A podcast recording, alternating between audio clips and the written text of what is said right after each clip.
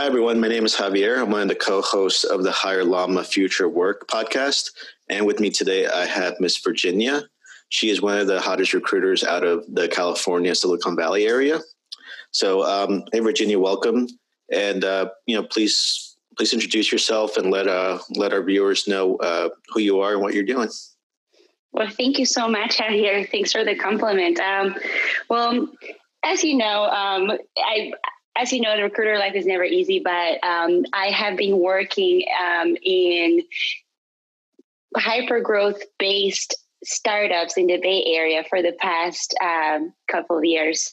And it has been a ride. It's definitely been a lot. You know, we've gone through amazing momentum to that post WeWork world to COVID 19 now. And it's definitely exciting to see where things are pivoting. Um, I have been working especially on improving processes that help companies for the right talent when they need it, and as well as orienting candidates on career advising and interviewing coaching.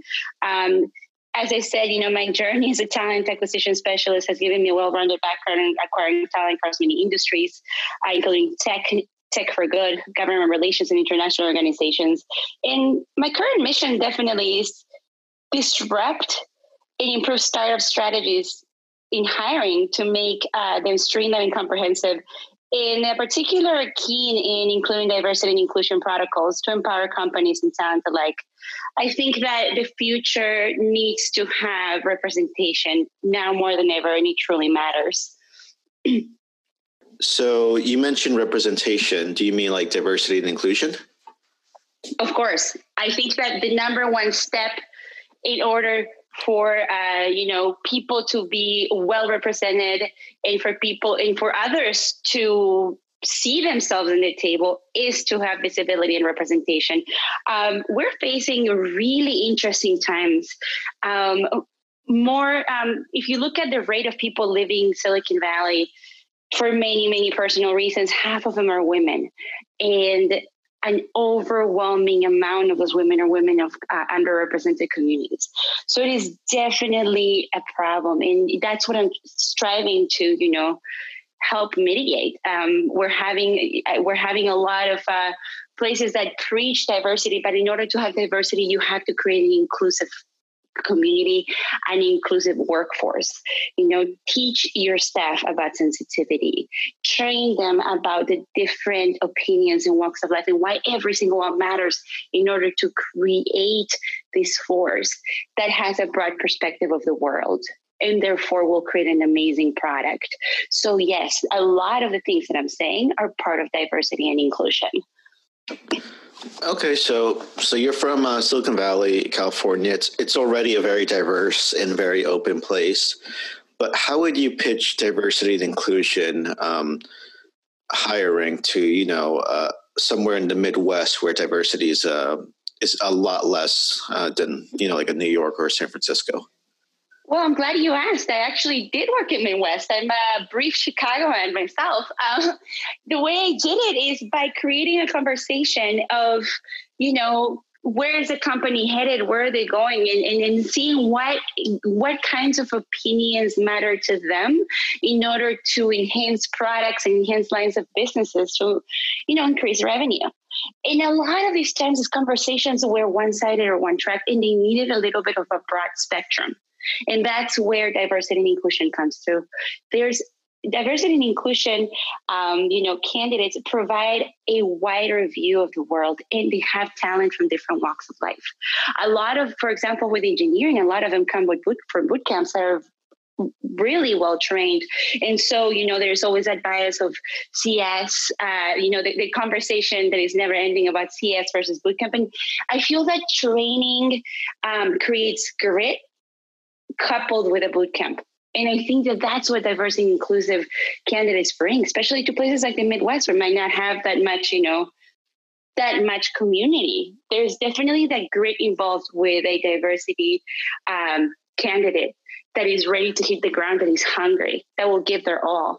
Um, and I think that is definitely something powerful.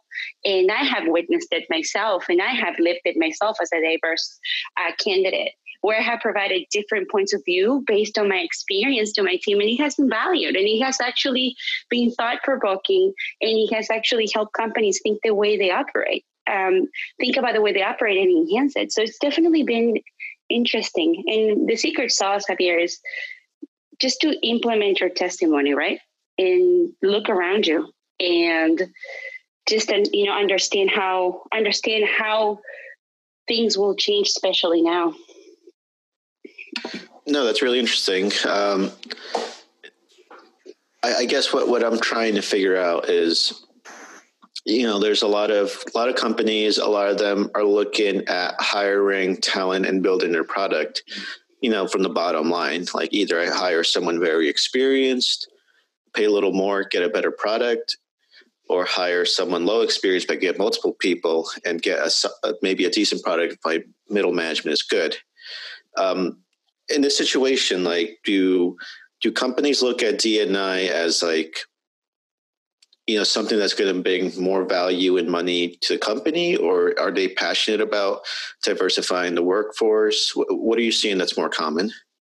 I think it's about how you educate a company because a lot of companies might understand that in the in a different manner that might not be uh, beneficial to them like profit like cost of candidate and that's not true. We have wonderful people that ha- are well educated in like prestigious uh, organizations as well as people that are well educated in organizations that are you know technical. So i think it's about how a company sees their growth and what they want out of it.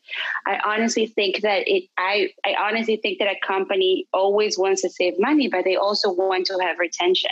And they want and they want to excel at you know their growth goals and, and they want to um, you know be on the green side on their profit.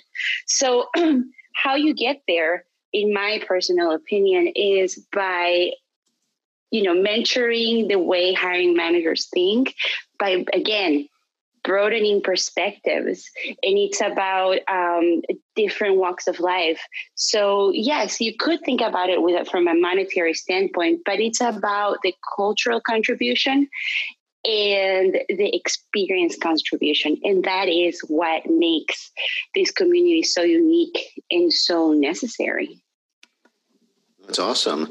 We're really glad to hear that, especially as like a person of color. I know, I know how big diversity is for us, and I've been in a few situations where I was one of the, the few diverse people in the company. Right.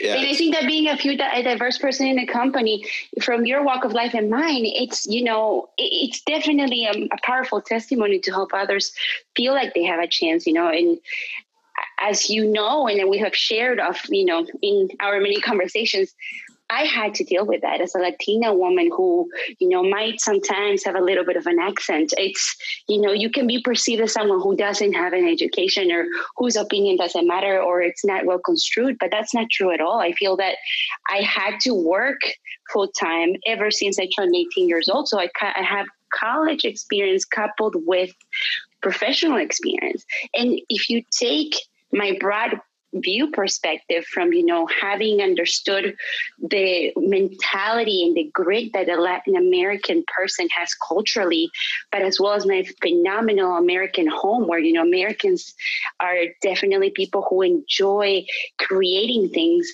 So having that fortified creative grit coupled with the professional experience and the college experience makes me take easy, like easily take ownership, easily take the initiative, raise my hand and be unapologetically me. And I think that's diversity and inclusion. That's what makes us, um, you know, people from underrepresented backgrounds so meaningful and powerful to enhance companies. And it's not, it's not, and I think that that example is what can be a good attestation to that beyond the words that I'm saying. do You understand? Yep. No, that's really cool. I, I I think that's definitely another layer like diversity, including people from different countries and even different cultures from the United States. Um, let, us jump into something that everyone's talking about. And how has your, you know, we, we asked everybody, um, how was your, you know, career pre COVID and how is your career now post or current COVID? That's that's an amazing question, and I'm glad you're asking. And I want everyone listening to understand that we need to ask this so we don't feel excluded or alone. um, pre-COVID, I was leading um, the talent acquisition strategy for a company that went through hyper growth. The company grew from one market to four, and I was in charge of hiring all of the sales, design, um, helping out with the engineering and the go-to-market um, personal strategies. It was definitely great momentum. But, but as you know, um, post WeWork world, there were a lot of things happening in the world of VCs and funding, as well as you know COVID just coming right at us, uh, where you know unfortunately my my career at this company, which I will forever cherish and I love so much, came to an end. And, you know, I went, I immediately was starting to, you know, have momentum and have like five interviews. I had an advanced conversation with someone to partner up in a consulting manner, and it all came to a halt. And it was disheartening. I'm not going to lie. It's, you know, diver- that's the, the, downside of diversity and inclusion. A lot of times you will not get the job in certain industries because there's hesitation, right? We all have encountered it and and that's what i felt at first but then if i looked around me everyone was going through it. So i never gave up. I turned my interviews and my applications into introductions and cold pitches at myself to try to you know just network and talk shop and understand what people are doing seek mentorship. And these relationships led me to a consulting gig that i am working on um, in a health tech company and it's extremely fulfilling. And it is rewarding to myself and it is a testament to others to see that you know if you pivot a little bit you can still get work not the way you want it but you still can get some work. Yeah no that's that's it's great that you landed on your on your feet and that you're doing well. What do you think is going to happen now that um, you know you're in recruiting you're hiring people. Are companies still hiring? Or are companies letting go of a lot of people? Because every week we're hearing you know uber laid off another 3000 people. And now there's like websites that are dedicated just for layoff lists. What, what do you think is going to happen or what are the trends you're seeing? To be honest yes we i think that we went through the slaughterhouse effect. Everyone saw it when they were logging into um, LinkedIn in the mornings uh, while having the cafecito, and it was definitely shocking. But I honestly think that we have seen the worst of it. Um, I have been, you know, paying a lot of attention to economists in in, in analysis of the stock market and about, you know, trying to see the news and seeing what experts are modeling. And I honestly think that we've gone through the worst of it. I feel that, you know, we're flattening the curve in so many states right now. People are coming out of their homes. Um, and the next eight weeks might be pivotal to seeing if there's a remission and another spike, or if we're managing to flatten the curve by opening the market. That would instill confidence in consumers, and that might get stim- the, the economy stimulated enough where there's in, enough demand to catch up with the supply. I believe personally, this is just a prediction by looking at these models, that we might see uh, things getting back to normal probably in the next three months if things go well. Um, there's definitely talk of an imminent spike of COVID 19 happening in the fall and the winter. And if that happens, I think companies are getting really prepared to not having to experience what we went through. So I'm very confident that by the end of the year, we might have a little bit of normalcy with the economy, with demand, calling people back to work.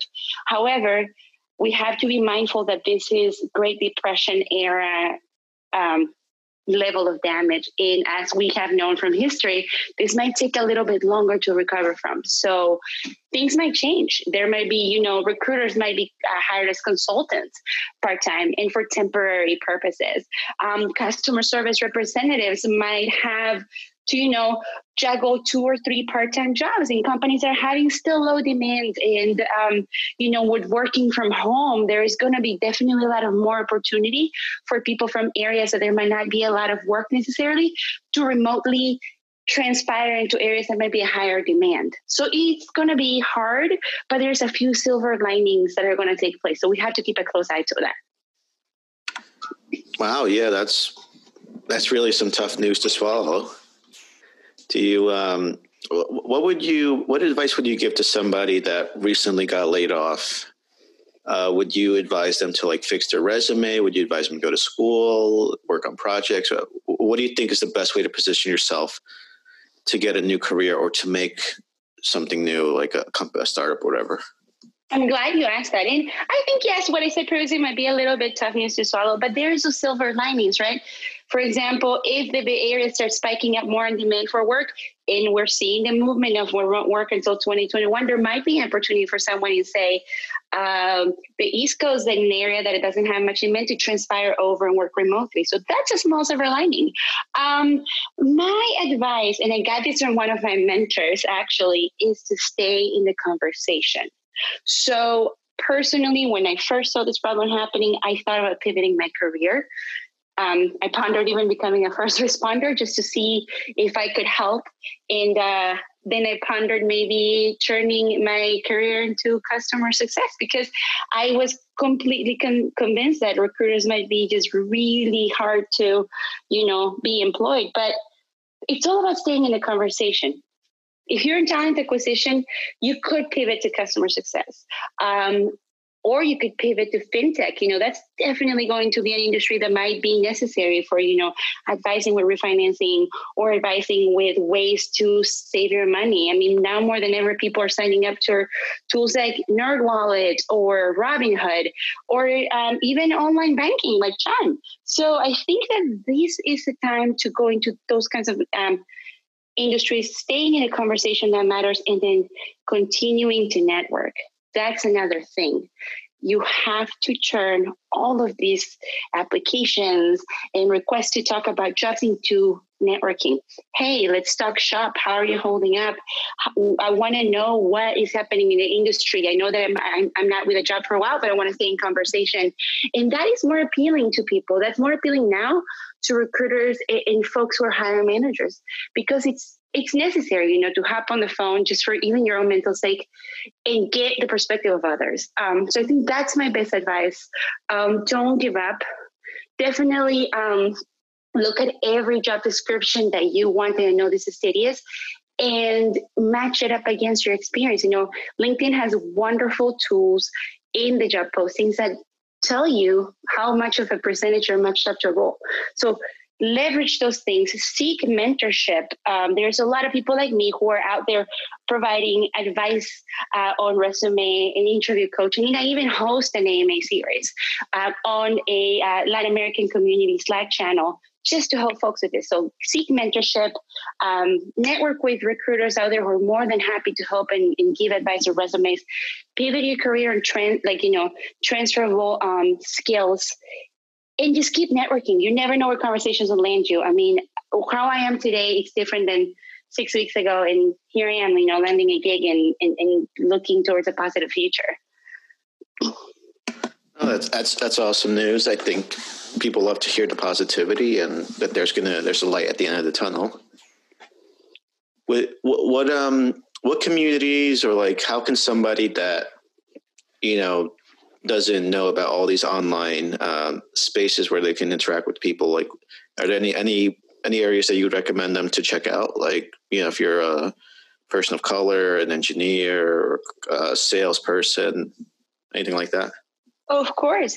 Uh, I highly recommend a handful of wonderful, wonderful places uh, for Latinos in tech. My favorite is Tech Korea. Uh, it's a Latin tech community um, Slack. It, it's so active and so supportive, and it has really helped me. It's also open for allies, um, so that's amazing too. Um, the African American community is definitely uh, well represented with Afrotech. I enjoyed their events very much when I attended last year with my company.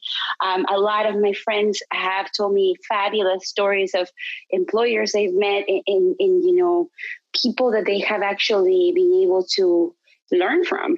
Um, the LGBTQ community has an amazing representation in, out in tech, uh, which is you know one of like the it's one of the biggest forces that I've seen of support, and I'm so glad that it's there for um, our LGBTQ folks. You know, it's definitely um, I, I, have never seen some a community so supportive, and then um, definitely uh, there's a lot of coalitions through um, organizations. So for example i have seen a lot of startups that deal with business development boot camps or um, sales boot camps in, in teaching pivoting into opening community for those who are looking for work.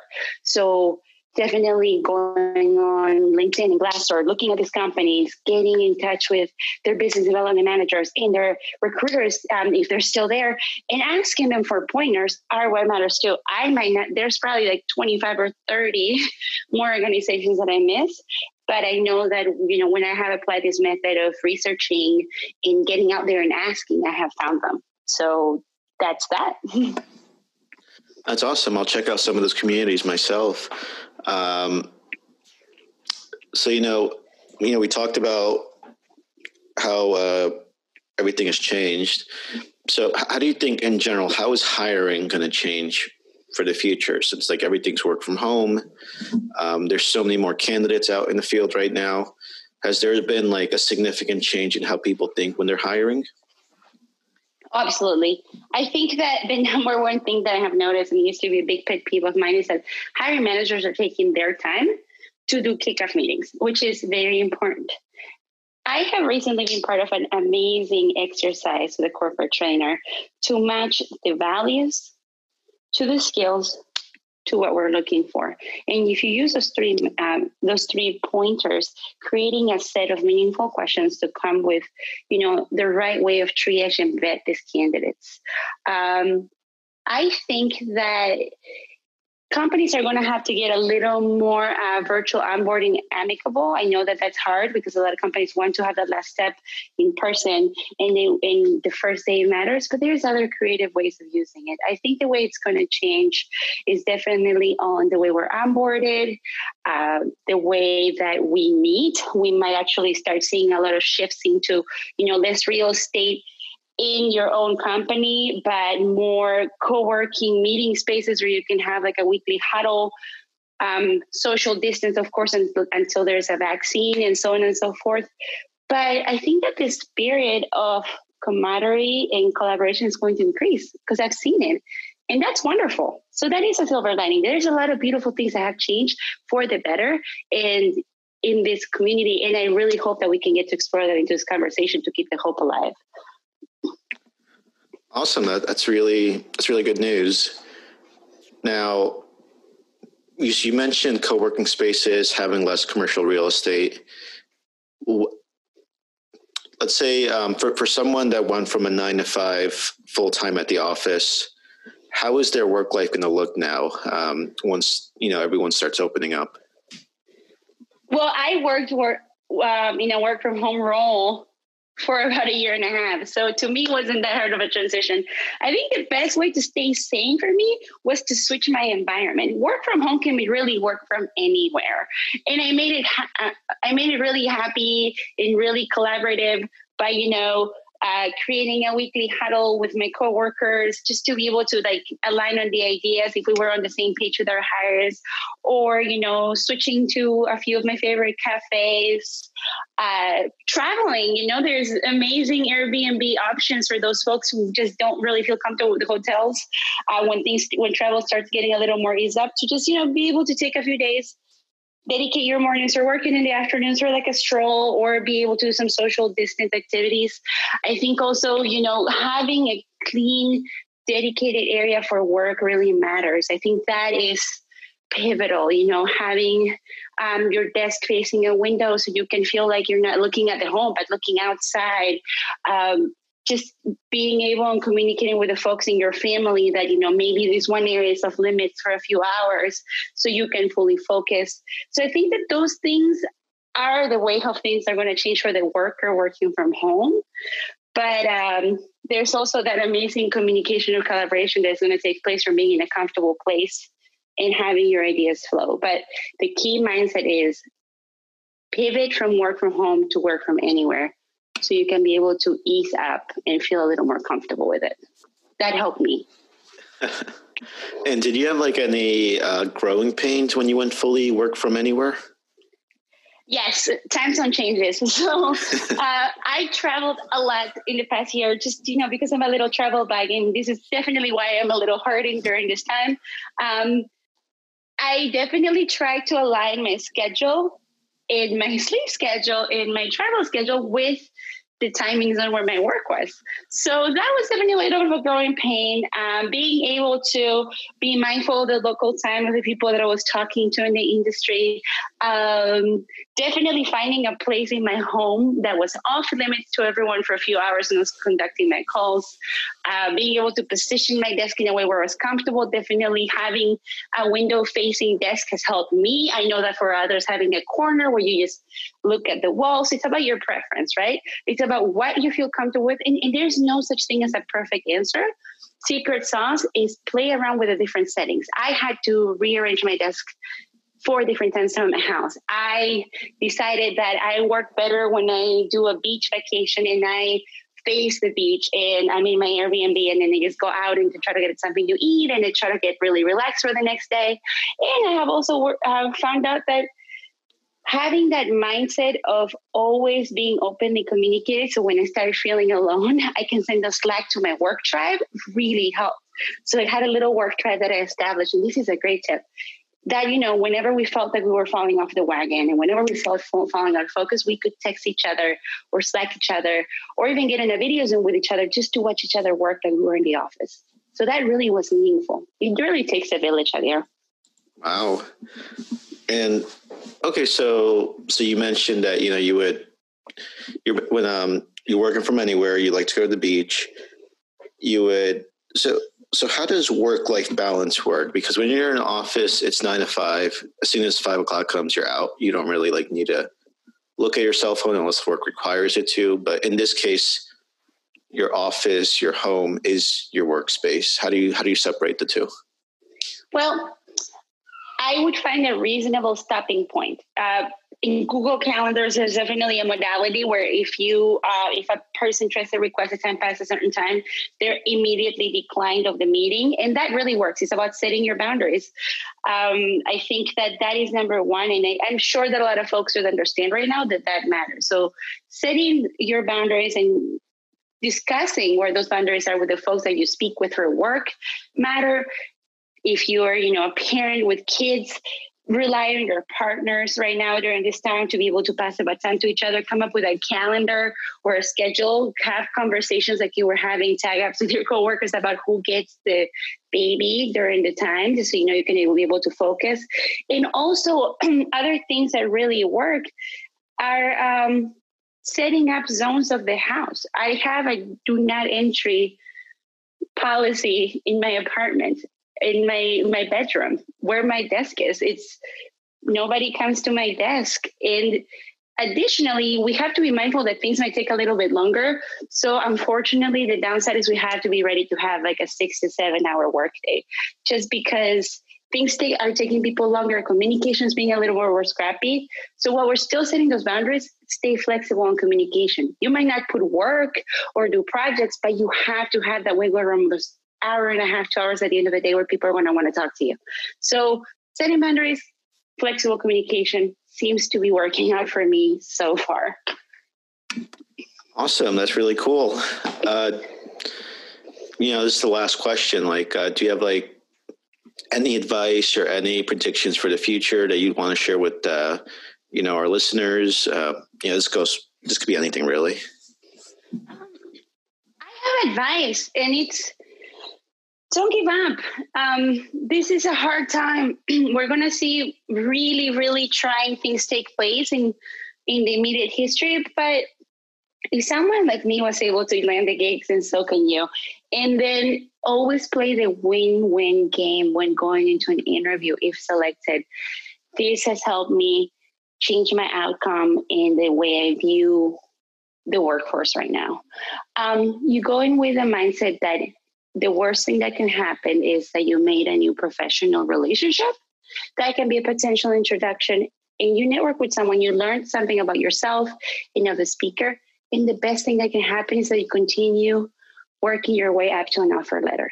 So having that glass of full, that positivity, that stillness of understanding that things might not go the way you want, but they still can be positive is something that can help us keep going. Does not be discouraged. let's keep eyes in the present positive. These two will pass as well. There will be a better tomorrow, and it might not look the same as it used to look, but it's still going to be fitting and it's still going to be satisfactory. Awesome, really, really awesome advice. Thank you again for um, you know talking to to us in the podcast, and you know have a have a great Friday. Thank you, Javier. Happy Friday to you. Enjoy.